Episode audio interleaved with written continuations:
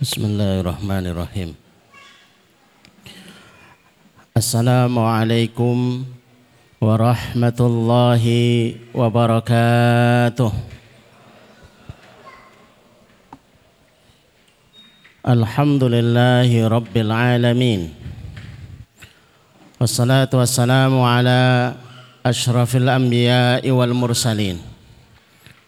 وعلى آله وأصحابه ومن تبعهم بإحسان إلى يوم الدين. أشهد أن لا إله إلا الله وحده لا شريك له. وأشهد أن محمدا عبده ونبيه ورسوله. لا نبي ولا رسول بعده. اللهم اشرح صدورنا وتجوز عن سيئاتنا وهب لنا فهم الأنبياء والمرسلين وهب لنا فهم السلف الصالح اللهم انفعنا بما علمتنا وعلمنا ما ينفعنا وزدنا علما ونعوذ بالله من أحوال أهل النار اللهم لا سهل إلا ما جعلته سهلا wa anta taj'alul hazna idza syi'ta sahla rabbi israh li sadri wa yassir li amri wahlul 'uqdatam min lisani yafqahu qawli rabbi zidni ilma subhanaka la ilma lana illa ma 'allamtana innaka antal alimul hakim rabbana atina min ladunka rahmah Wahai lana min amrina rasyada. Amma ba'd Bapak Ibu jamaah sekalian yang semoga dirahmati Allah, semoga dicintai oleh Allah Subhanahu wa taala. Semoga Allah taala dan semoga diridhai oleh Allah taala. Alhamdulillah sore hari ini Allah memampukan kita menyampaikan kita membuat ringan langkah-langkah kita, membuat mudah urusan-urusan kita, menyehatkan kita, dan memilih di antara sekian hambanya yang dipilih ijtabahu wahadahu. Dipilih kemudian diberikan hidayah. Untuk bisa sampai di majelis yang mulia ini, untuk melaksanakan apa yang Allah perintahkan. Wa idza qudiyatis shalah. Kalau sudah selesai sholat Jumatnya dan sholat-sholat yang lain. Fangtasiru fil ard. Segera menebar. Tebaran kita dalam Islam itu belum seberapa. Dibandingkan sahabat Ali radhiyallahu anhu abad ke-6 Hijriah itu sudah sampai Jepara. Kebayang nggak Bapak Ibu? Itu nggak mikir bisa renang apa nggak bisa renang. Kalau bisa renang latihannya di mana? Gitu. Lawang sehari-hari ketemunya padang pasir. Terus kapalnya kayak apa? Tapi sesungguhnya semangat Islam itu menghantarkan sampai di mana-mana sebagaimana Syekh Ahmad Didat. Itu orang yang punya kemampuan, seorang kristolog, punya kemampuan memberikan penjelasan siapa pun yang bertanya terkait dengan agama Islam, terkait dengan agama Nasrani dan terkait dengan agama yang lain untuk dibawa kepada hidayah. Sempat ditanyakan kepada beliau, wahai Syekh Kenapa setiap pertanyaan yang ditujukan kepada panjenengan itu selalu dijawab dengan tepat dan tuntas? Fikir saya karena belajarnya luar biasa.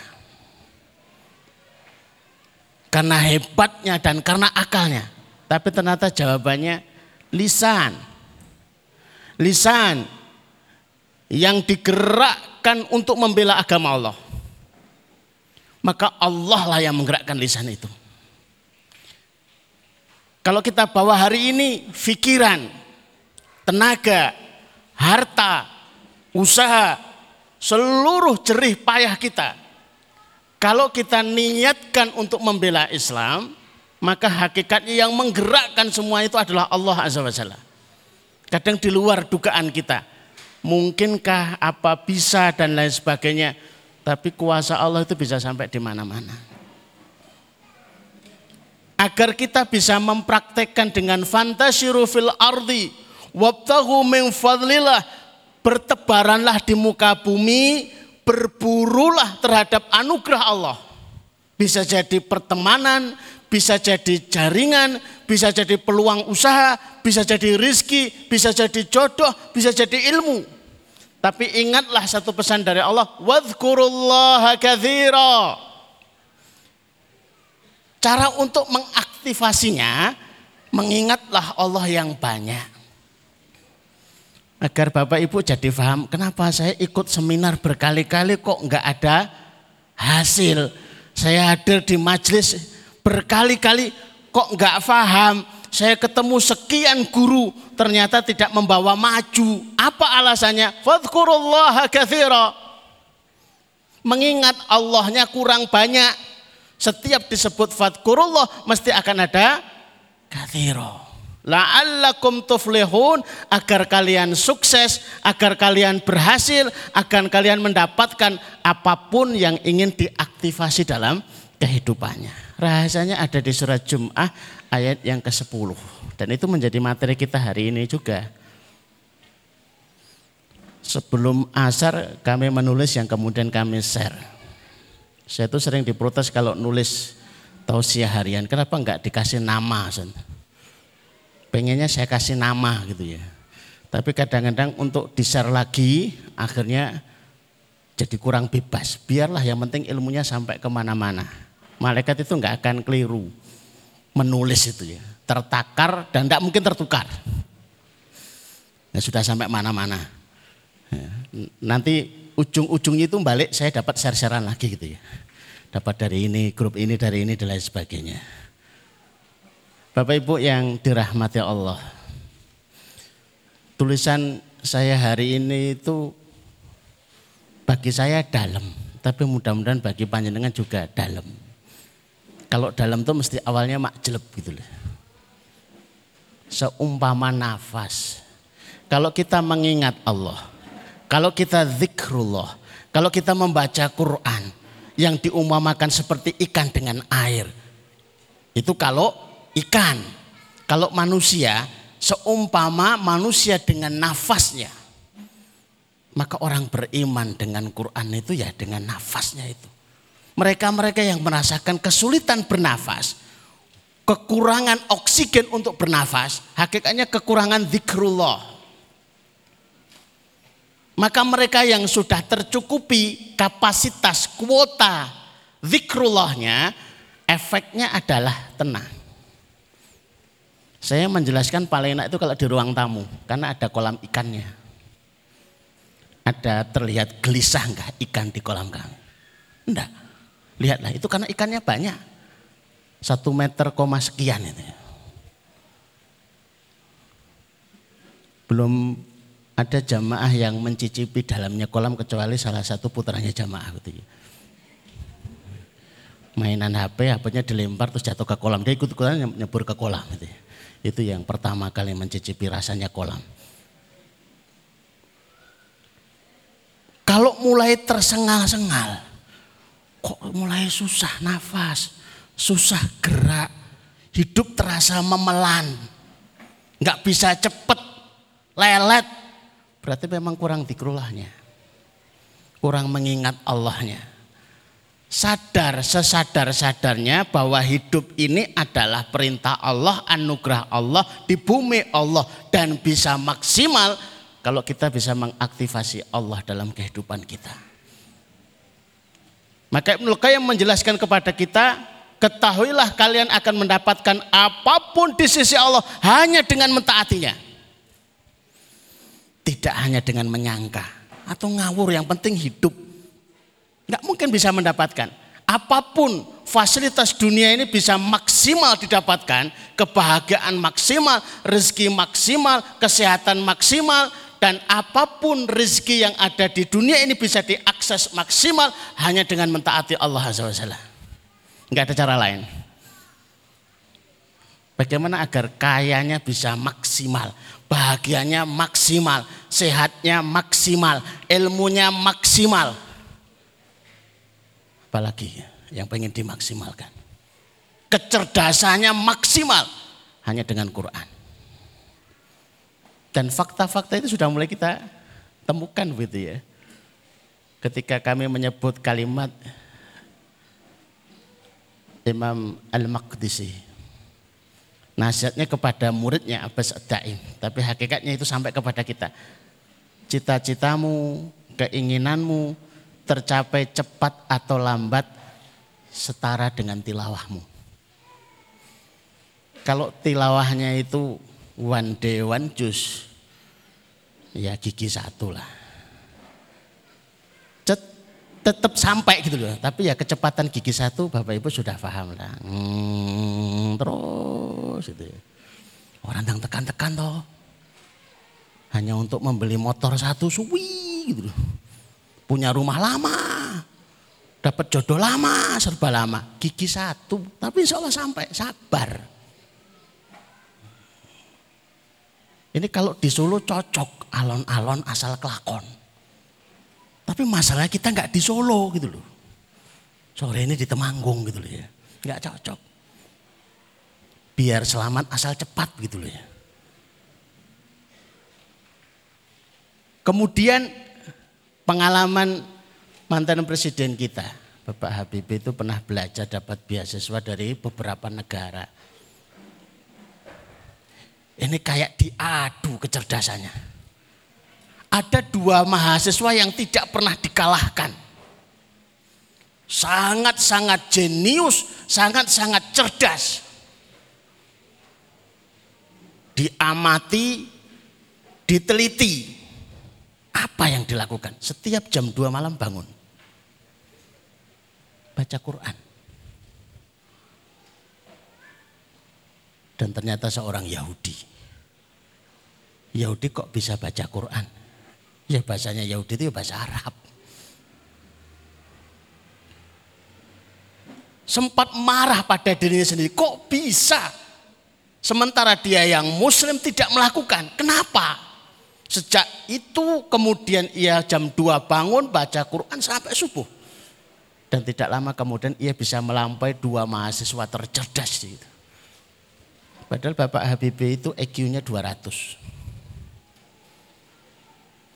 Termasuk keajaiban dunia karena bisa membuat saya pesawat dengan sistem yang luar biasa. Dan diteliti lagi membaca Al-Quran Ba'da Maghrib sampai Isya itu meningkatkan kecerdasan 60 sampai 80 persen. Bapak Ibu percaya enggak? Saya langsung percaya Bapak Ibu. Kalau enggak percaya resikonya neliti sendiri. Kayak tadi kan diinformasikan, satu juz itu 70 ribu huruf. Saya langsung percaya, daripada ngitung, langsung percaya. Eh nak, tinggal terima informasi aja bener Alhamdulillah. Enggak bener ya Alhamdulillah kita enggak ada kesusahan tinggal melihatnya. Maka sore ini kita akan tampilkan protokol keselamatan. Kenapa enggak kesehatan sudah dibahas di mana-mana. Ini keselamatan. Menurut siapa? Menurut yang menciptakan kita, menurut yang menciptakan kehidupan, menurut yang menciptakan semesta, bukan hanya satu Indonesia, semuanya. Yang ngirim pandemi itu siapa toh? Ya Allah. Virusnya siapa? Ya Allah. Yang angkat siapa? Ya Allah. Maka kalau kita itu bersandar sekalipun dengan segala ikhtiar tetap kita usahakan, tapi bersandar utamanya adalah kepada Allah, maka akan menemukan sesuatu yang maksimal. Mari kita masuk kepada materi protokol keselamatan. Ini untuk memahami sebuah petunjuk wahyu saja. Ini saja yang difahami. Yang akan kita kaji sore ini ya ini aja. Bapak-bapak akrab sekali karena ini sering dibaca pada hari Jumat rakaat pertama. Surat Al-A'la ayat 14 sampai ayat 15. A'udzu billahi minasyaitonir rajim. Bismillahirrahmanirrahim. qad aflaha man tazakka wa dzakara rabbih fasalla.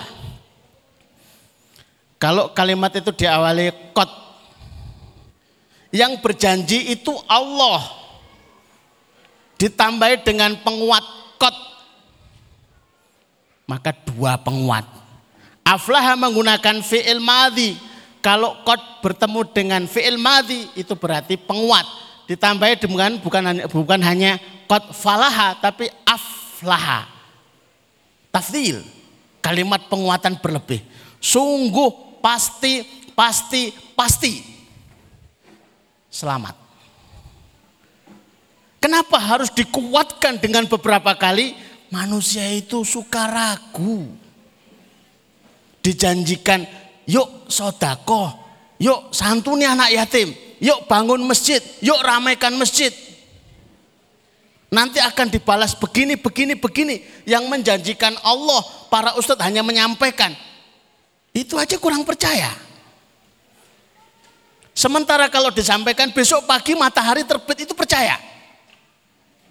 Kok bisa yang menjanjikan matahari terbit itu Allah, yang menjanjikan di balik sodakoh itu adalah Allah, yang menjanjikan sama, yang satu dipercaya, yang satu tidak dipercaya. Alangkah naifnya yang membeda-bedakan seperti ini. Sekiranya kita itu kepada Allah dan perintahnya itu saya yakin sebagaimana informasi besok pagi matahari terbit. Insya Allah. Semua sotakoh kita akan dibalas. Semua lelahnya kita akan dibalas. Semua biaya untuk telah beli akan diganti. Semua kelelahan kita, semua itu akan menjadi barokah. Yakin. Allah wa antum bil ijabah. Kalau kita berdoa, yakinlah seyakin-yakinnya doamu pasti dijawab. Karena mayoritas doa itu belum terjawab, bukan Allah tidak mau menjawab, tapi rata-rata doa itu ditarik kembali. Coba dicek Bapak Ibu kalau kita itu misalkan pengen haji tahun depan. Dimulai dari doanya itu diangkat, ya Allah hajikan saya ya Allah tahun ini atau tahun depan bersama istri. Doa itu naik suh, ke langit. Belum sampai ke langit itu sudah keluar ralatnya. Ralat ya Allah nggak jadi. Utangnya masih banyak. Angsuran ini angsuran anak-anak masih kecil. Tunggakan SPP, ah capek itu tuh. Alih-alihnya hanya untuk meragukan Allah. Masa masalah kami itu akan selesai seketika? Harusnya kan bertahap. Allah itu bukan manusia dan tidak akan pernah seperti makhluk. Allah bisa menyelesaikan semua urusan dengan kun fayakunnya. Jangan diumpamakan sebagaimana makhluknya harus bertahap dan lain sebagainya. Itu pikiran kita. Maka jangan batasi kemaha tidak terbatasan Allah dengan keterbatasan kita. Urusannya jadi stres kita itu loh. Ya sudah kalau berdoa berdoa saja. Wilayah ijabah itu wilayahnya Allah Azza Maka ayat ini mengukuhkan kita qad aflaha betul pasti benar-benar akan selamat. Satu, tezakah utamanya yang berzakat. Di bawahnya sotakoh-sotakoh dengan segala ragamnya. Maka kalau lagi ada musibah cepat-cepat yang diteliti adalah sudah zakat belum. Mayoritas para pengusaha itu kalau bangkrut yang kami temui pasti akan kami tanya sudah zakat. Yang dizakati apa ya San?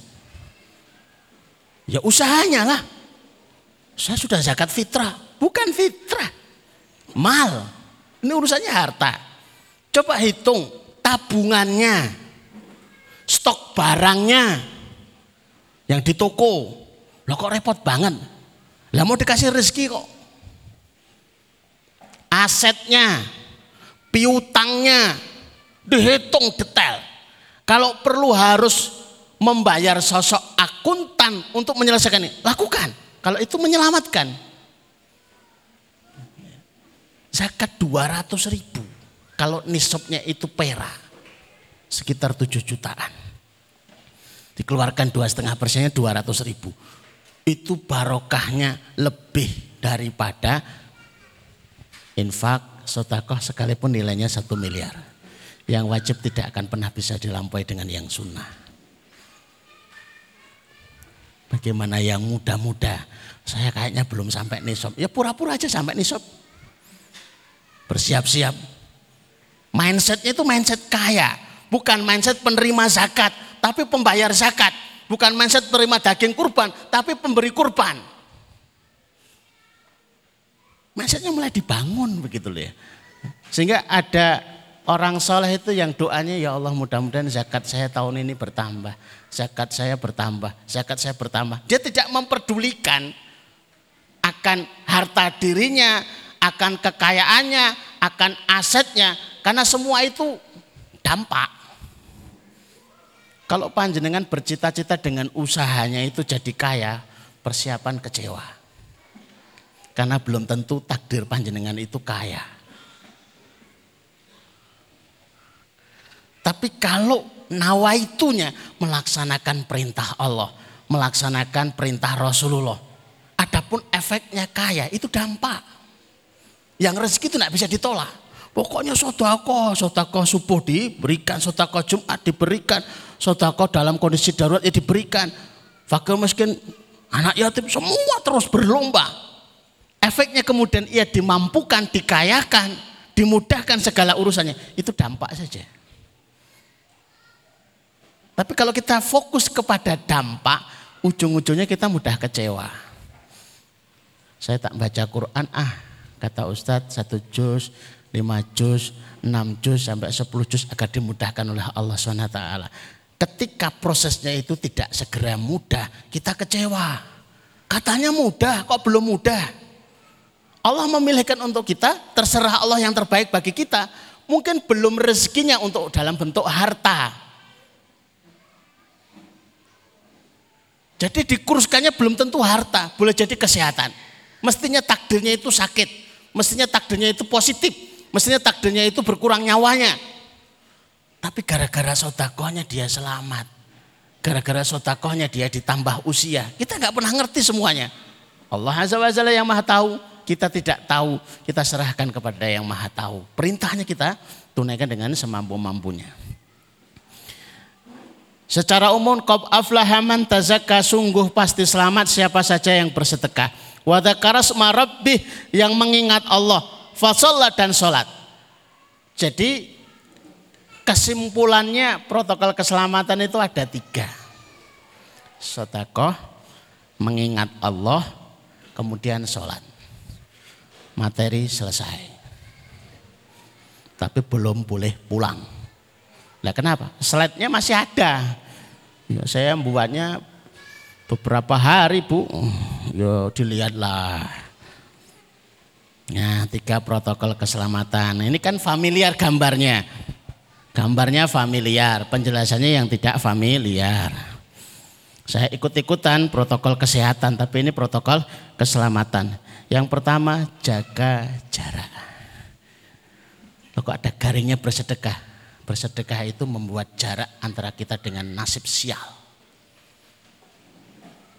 Sona'iul ma'ruf taki masari asu berbuat kebaikan bahkan bahasanya sona'i gawe-gawe kesainan. Jadi kebaikan cuma ini eh, jajal ah golek-golek Rata-rata tiap pagi itu sudah banyak yang sarapan. Aku pengen punya ide. Ngasih sarapan 10 orang tiap pagi. Ngasih sarapan 20 orang. Ini sonae, gawe-gawe. Loh, mereka kan juga sarapan. Mempermudah. Mengurangi beban. Meringankan. Sona'iul ma'ruf, berbuat kebaikan. Taki itu pagar, perisai, proteksi dari nasib-nasib buruk. Seorang kontraktor, tapi ceritanya bukan di sini. Ceritanya di negeri Arab sana. Itu pekerjaannya itu mecah balu, apa batu maaf. Dilubangi besar, batunya terus kemudian dikasih dinamit untuk menghancurkan batu. Proyek besar ketika akan berangkat ke proyek. Ada ibu-ibu itu mengemis di jalan. Spontan dia ambil dompetnya. Dikuras semua isi dompetnya.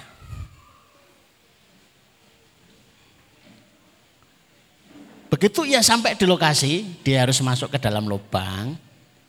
Harusnya, harusnya dia keluar dulu dari lubang, baru dinamitnya dinyalakan. Ini salah kejadian. Belum sempat keluar dari lubang, sudah keburu dinyalakan, ledak. Semua orang di proyek itu menyangka sudah meninggal. Tapi ternyata Allah menyelamatkannya. Allah Akbar. Betapa seringnya kita mendapat cerita gara-gara kebaikan kecil, kebaikan kecil. Allah menyelamatkan dari nasib-nasib buruk. Jangan mengira kita ini hebat, kita ini sehat. Atas musibah yang hari ini menimpa kita sekalian. Boleh jadi karena satu kresek sembako dikasihkan tetangga Matur suwun. Matur suwun. Padahal sudah diperiksakan itu positif, tahu-tahu negatif. Kok bisa? Allah Maha bisa. Allah Maha bisa. Ini harusnya ini harus operasi. Gara-gara dia itu bawa sekarung beras yang dipikul ke sebuah panti asuhan. Anak-anaknya kemudian dengan wajah polosnya, oh berkah ya Allah. Selamatkan ya Allah. Diselamatkan oleh Allah. Gara-gara satu meter keramik, gara-gara dua tiga batu bata. Kita nggak pernah ngerti. Taki masari asu mencegah dari nasib-nasib sial, nasib-nasib buruk. Jadi social distancing dari problem-problem itu ya sedekah kita. Sehingga Rasulullah itu berpesan kepada para ya maksaron nisa. Wahai para wanita. Buat jarak antara kamu dengan neraka walau bisik minat tamer walaupun dengan separuh kurma. Kurma dibelah jadi dua, separuhnya itu disedekahkan. Kita denger itu masih biasa, tapi praktek. Enggak tekan Pak. Separuh kurma terus, ya Allah. Enggak berani kita ngasihkannya itu. Tapi pesan Rasulullah sampai itu mentok. Buatlah jarak, buatlah social distancing, jarak maksudnya itu ya. Antara kamu dengan neraka walaupun cuma satu satu kurma dibelah dua. Pernah dengar ceritanya seorang wanita yang tangannya terbakar. Gara-gara mimpi. Dalam mimpinya dipertemu, dipertemukan dengan ayahnya yang sudah meninggal. Sehat, segar, bugar. Tidak kekurangan apa-apa. Terus diperjalankan ketemu dengan ibunya. Ibunya itu nasibnya 180 derajat berbeda dengan bapaknya. Kesusahan, kehausan yang amat sangat sementara di dekatnya ada telaga. Sebagai seorang anak merasa iba, akhirnya ngambil gayung pengen ngasih minum ibunya walaupun cuma sekedar satu gayung. Tapi dibentak, jangan kamu kasih minum ibumu. Kalau kamu kasih minum tanganmu terbakar. Bingung, dikasih minum apa enggak? Ibunya itu enggak pernah sedekah kondisi fisiknya itu maaf memprihatinkan. Seingatnya waktu itu saudara itu cuma daging yang seluas satu telapak tangan. Itu pun gaji, bukan daging, gaji. Maka dibentukkan di akhirat dalam mimpi itu dan mimpi itu diceritakan kepada Rasulullah. Itu yang menutupi bagian tubuhnya cuma segini tok ini. Yang lain itu terbakar. Inginnya nggak menolong, karena takut tangannya terbakar. Tapi ibunya ini kasihan, akhirnya terpaksa diambil satu gayung, dikasihkan kepada ibunya. Begitu bangun tidur, tangannya sudah terbakar. Mimpi yang menjadi kenyataan. Kemudian Rasulullah berpesan, Ya maksaronisa, wahai para wanita. Kenapa kok yang disebut para wanita? Bukan saya protes bu. Sudah paham biasanya itu. Pakainya perasaan kalau memberi meri itu ya. Kalau bapak-bapak pakainya logika, ngitung. Lo podoai. Ngitung, kalau ngitungannya benar itu enak. Kalau pakai perasaan kadang-kadang itu ya like and dislike gitu aja. Jadi sodako itu yang bikin jarak kita dengan masalah-masalah kita. Sudah dalam masalah, buat jarak, buat jarak, buat jarak. Yang kedua, memakai masker ini sudah istilah banget. Ustaz kok nggak pakai masker? Saya punya masker banyak. Saya sudah coba pakai masker. Hasilnya memprihatinkan. Ngomongnya rasa bebas pak. Malah bukan, waduh malah susah itu ya. Jenengan puas melihatnya, mendengarnya, sayang jadi lemes gitu ya. Ya sudah saya nggak pakai masker. Lisan yang banyak berpikir itu masker. Maskernya tetap dipakai. Tapi protokol keselamatan sesungguhnya itu bukan semata masker, tapi lisan. La ilaha illa anta subhanaka inni kuntu minadh dhalimin. La ilaha illa anta subhanaka inni kuntu minadh dhalimin. Apakah kondisi pandemi ini lebih parah daripada kondisi Nabiullah Yunus? Enggak kan? Jenengan terasa ditelan ikan? Ditelan ikan teri? Ditelan ikan bandeng? Kan enggak gitu loh. Malah kita yang nelan gitu loh. Nabiullah Yunus itu dilempar ke lautan. Bukan laut tapi lautan. Luas. Begitu masuk ke dalam lautan disambut ikan nun. Kan ada bahasa Jawa kalau dipanggil namanya itu panggilannya apa? Jawabannya apa? Nun. Nah, itu bahaya itu. Fulan, nun. Wah, bahaya. Ya. Maka diceritakan fidzulumatin salah dalam tiga kegelapan. Kegelapan malam, kegelapan lautan, kegelapan perut ikan. Itu aja masih selamat. Di perut ikan itu peluang untuk bernafas saja susah. Gara-gara mengucapkan la ilaha illa anta subhanaka inni kuntu minadh Ikannya yang di marahi oleh Allah. Jangan hancurkan tubuh Nabiullah Yunus. Kamu cuma sekedar menjadi penjara sementara. Waktunya dikeluarkan ya dikeluarkan. Ikan bisa diperintah gitu loh. Nabiullah Ibrahim alaihissalam ketika dilempar dalam api yang menyala-nyala. Hasbunallahu wa ni'mal wakil Nikmal maula wa nikman nasir. Bukan ditolong oleh siapa yang menolong, tapi justru apinya yang diminta untuk tidak panas. Ini kan keluar dari hukum alamnya, keluar dari sunatullahnya. Ya narukuni bertan wasalaman. Wahai api, seharusnya kamu panas. Seharusnya kamu membakar. Seharusnya kamu mencelakakan. Tapi ini kasus pengecualian. Jadilah dingin, selamatkan Ibrahim. Maka sangat mungkin ketika doa itu terlantun dari lisan kita, yang hutangnya banyak, yang gak lunas-lunas. Loh kok iso? Karena hatinya yang menghutangi jadi dingin. Wah, nak ngono yo repot. Tapi kan ya lumayan. Terus gak dikejar-kejar.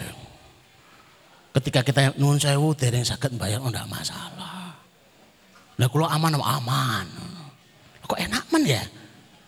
Hasbunallah wa ni'mal wakil, hasbunallah wa ni'mal wakil. Lah yang paling repot itu kita itu model itu. Ketika diajari sesuatu yang ringan, itu sok protes. Masa gitu tok masalah selesai. Masa istighfar tok dijanjikan sekian banyak janji. Turun hujan, dikayakan, diberikan keturunan diberikan kebun-kebun dan diberikan sungai-sungai mengalir. Masa dengan istighfar dok? Jangan melihat kalimat istighfarnya, tapi lihatlah siapa yang memerintahkan. Kalau Allah yang memerintahkan, ya sudah titik. Nggak usah neko-neko. Pernah nggak Bapak Ibu tuh nawar sama dokter? Ini harus minum CTM. Kok CTM? Kamu itu pasien, nggak usah ngeyel. Kamu kuliah jadi dokter itu sekian tahun. Bayarnya sekian juta. Gak pernah nawar. Sama dokter nggak berani nawar. Sama Allah kok berani nawar kan yo, mangeti itu. Kalau perintahnya istighfar, istighfar. Dan itu sudah teruji ribuan tahun. Yang menguji dulu pertama-tama Nabiullah Nuh alaihissalam. Dan diujinya dalam hidup pol maksimal. Diberikan usia 950 tahun. Rahasia survive hidup, bertahan hidup Berarti kalau 950 tahun itu mengalami Masya Allah gelombang kehidupan yang ragamnya luar biasa. Kita nggak sampai segitu usianya. Jadi kan bisa bayangkan kan? Buka toko, jenengan pun pinten tahun buka toko. Yang bangun sampai pitung atau saya tahun. Astagfirullahaladzim. Oh, jenengan tani pun pinten tahun. Nembe wolong atus tahun. Astagfirullahaladzim. Jenengan tadi Ustaz pinten tahun. Nembe sangat ngatus tahun. Ya Allah. Itu berapa ribu suara yang sudah terekam. Belum nanti susah, itu selesai. Silakan lihat surat Nuh ayat 10, 11, 12. Rahasianya istighfar. Maka kalau kita sudah banyak-banyak istighfar, ternyata kok ya gak sugeh-sugeh. Yang salah bukan istighfarnya. Ya tetap kita yang salah. Dosisnya kurang. Lewong kondisi istighfar itu lagi min. Kok istighfarnya nggak dibuat berlebih gitu ya. Yang ketiga cuci tangan. Tak samakan aja tuh. Itu sholat. Kenapa sholat itu kok diibaratkan cuci tangan? Masih dengar hadis Rasulullah nggak? Pernah dengar nggak? Orang yang sholat ibarat depan rumahnya sungai. Mandi lima kali. Hal Rasulullah bertanya, apakah masih tersisa di tubuhnya min darnihi syai'un ada kotoran sedikit pun Para sahabat enggak ada. Begitulah dosa-dosa. As-salawatul khamsu wal jum'atu ilal jum'ah wa ramadhan ila ramadhan mukaffiratul lima bainahunna idza bal kabair. Salat lima waktu. Jumat menuju Jumat. Ramadan menuju Ramadan. Itu adalah kafarah, penutup kesalahan-kesalahan.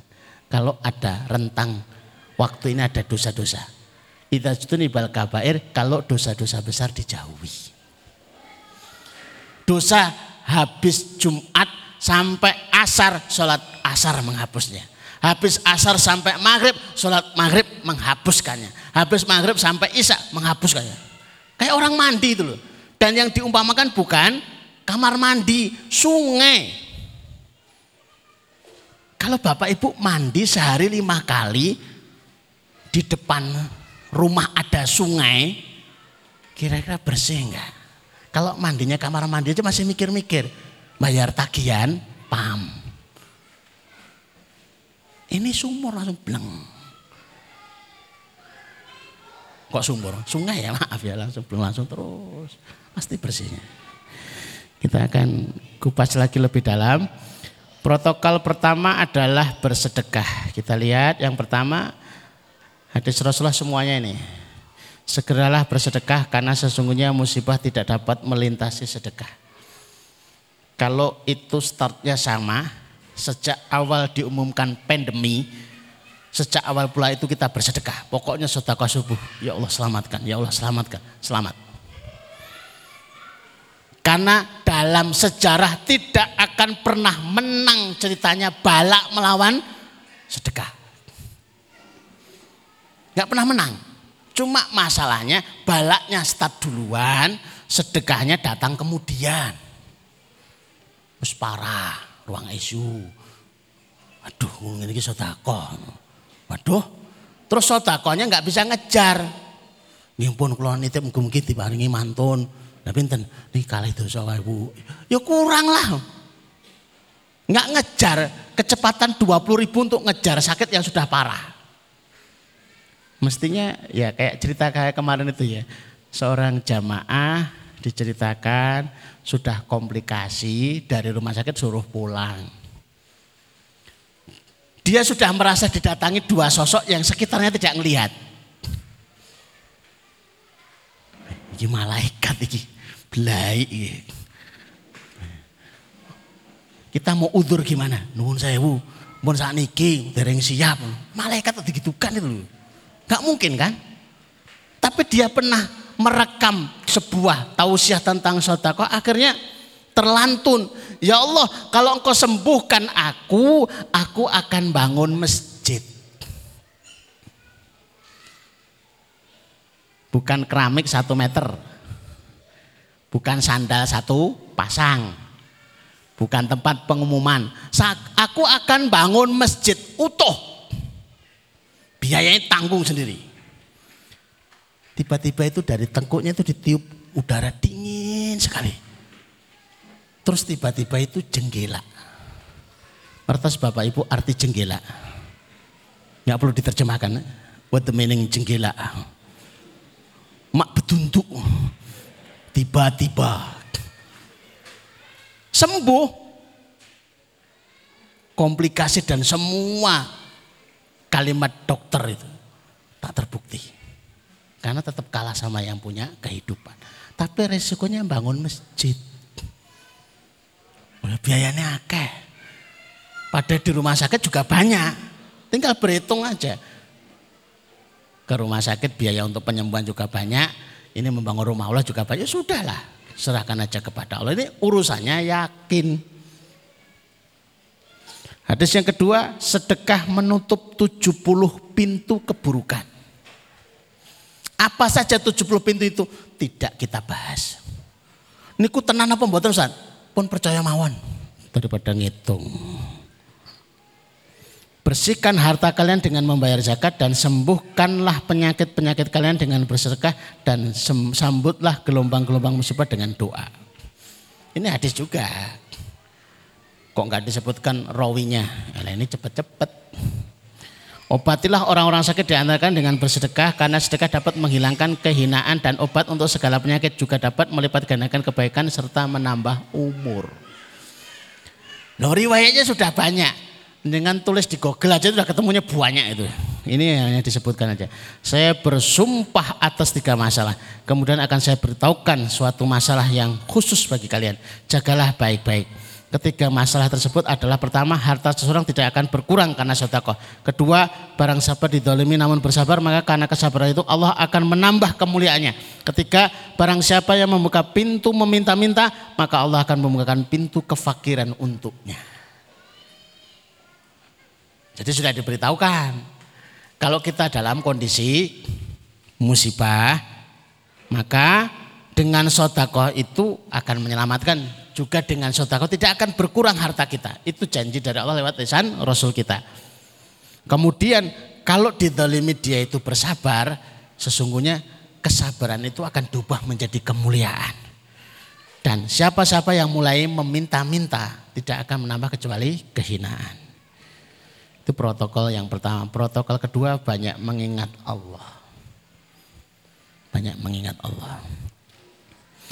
Inna nahnu nazalna dzikra wa inna lahu lahafidun. Surat Al-Hijr ayat 9. Ini sudah terlalu sering kami sampaikan. Kami yang turunkan Al-Quran.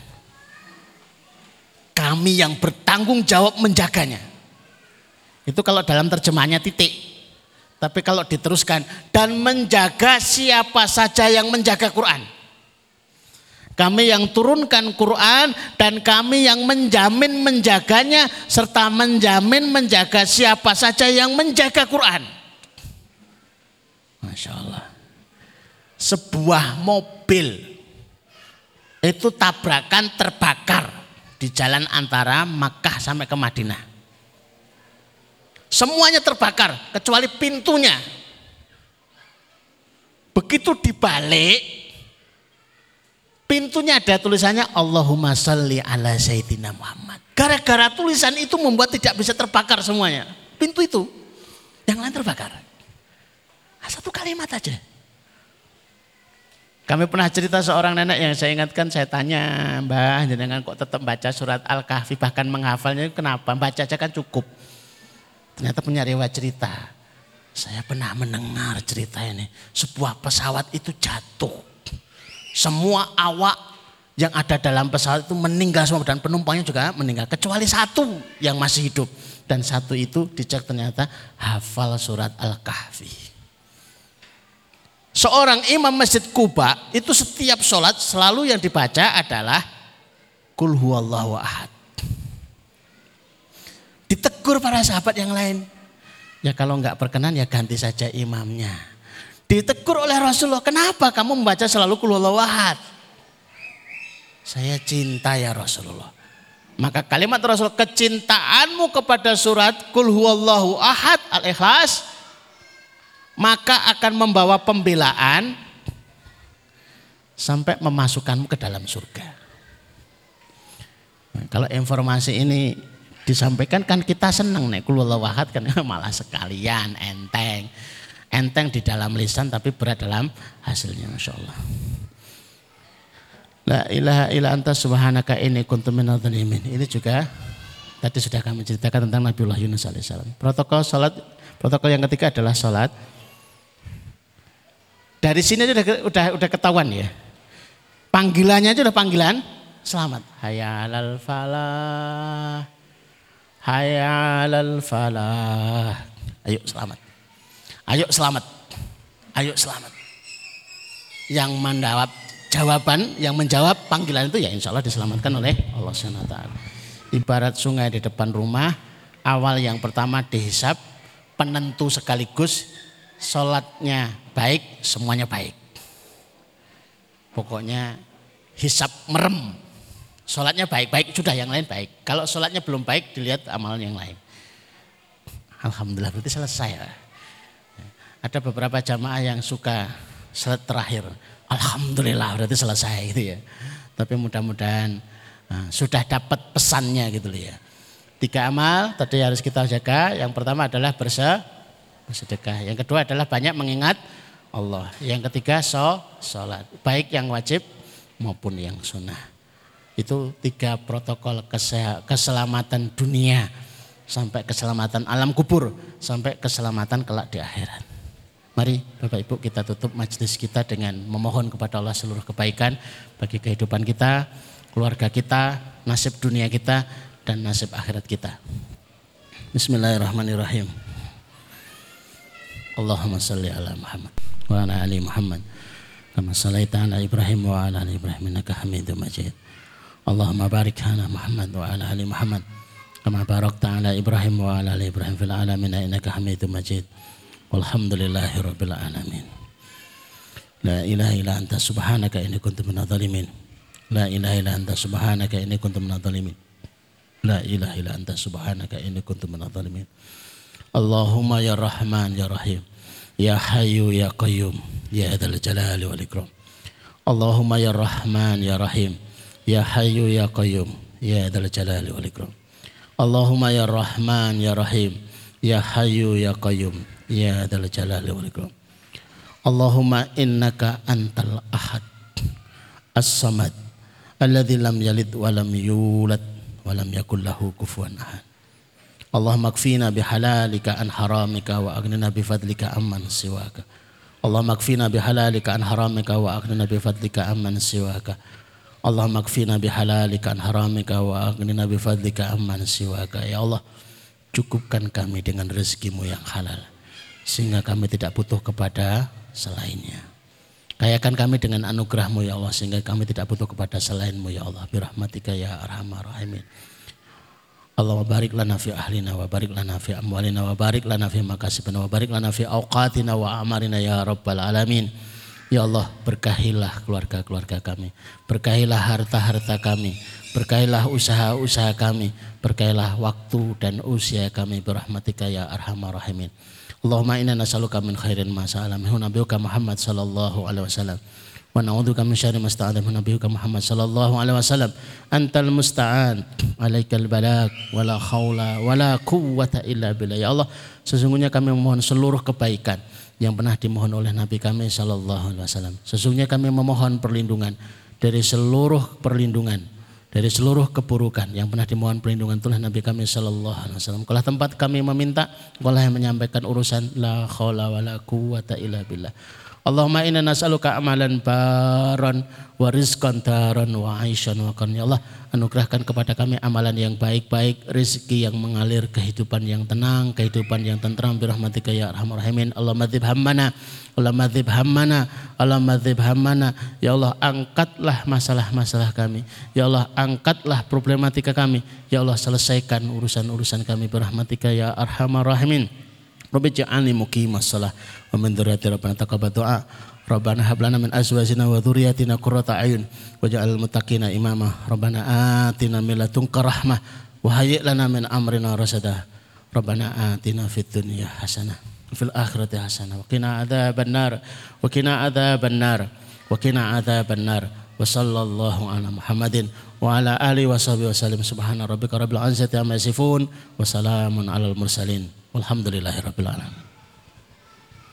Aku qouli hadza nastaghfirullakum. Subhanakallahumma rabbana wa bihamdika asyhadu an la ilaha illa anta astaghfiruka wa atubu ilaik. Assalamualaikum warahmatullahi wabarakatuh.